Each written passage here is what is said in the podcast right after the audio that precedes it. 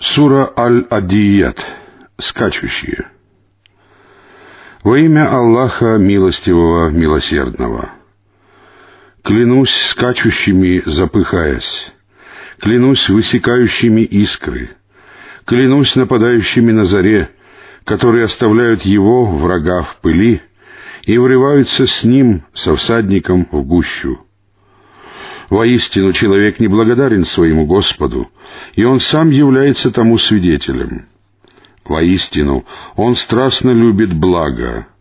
Неужели он не знает, что когда будет опрокинуто то, что в могилах, и когда обнаружится то, что в груди, в тот день Господь их будет осведомлен о них?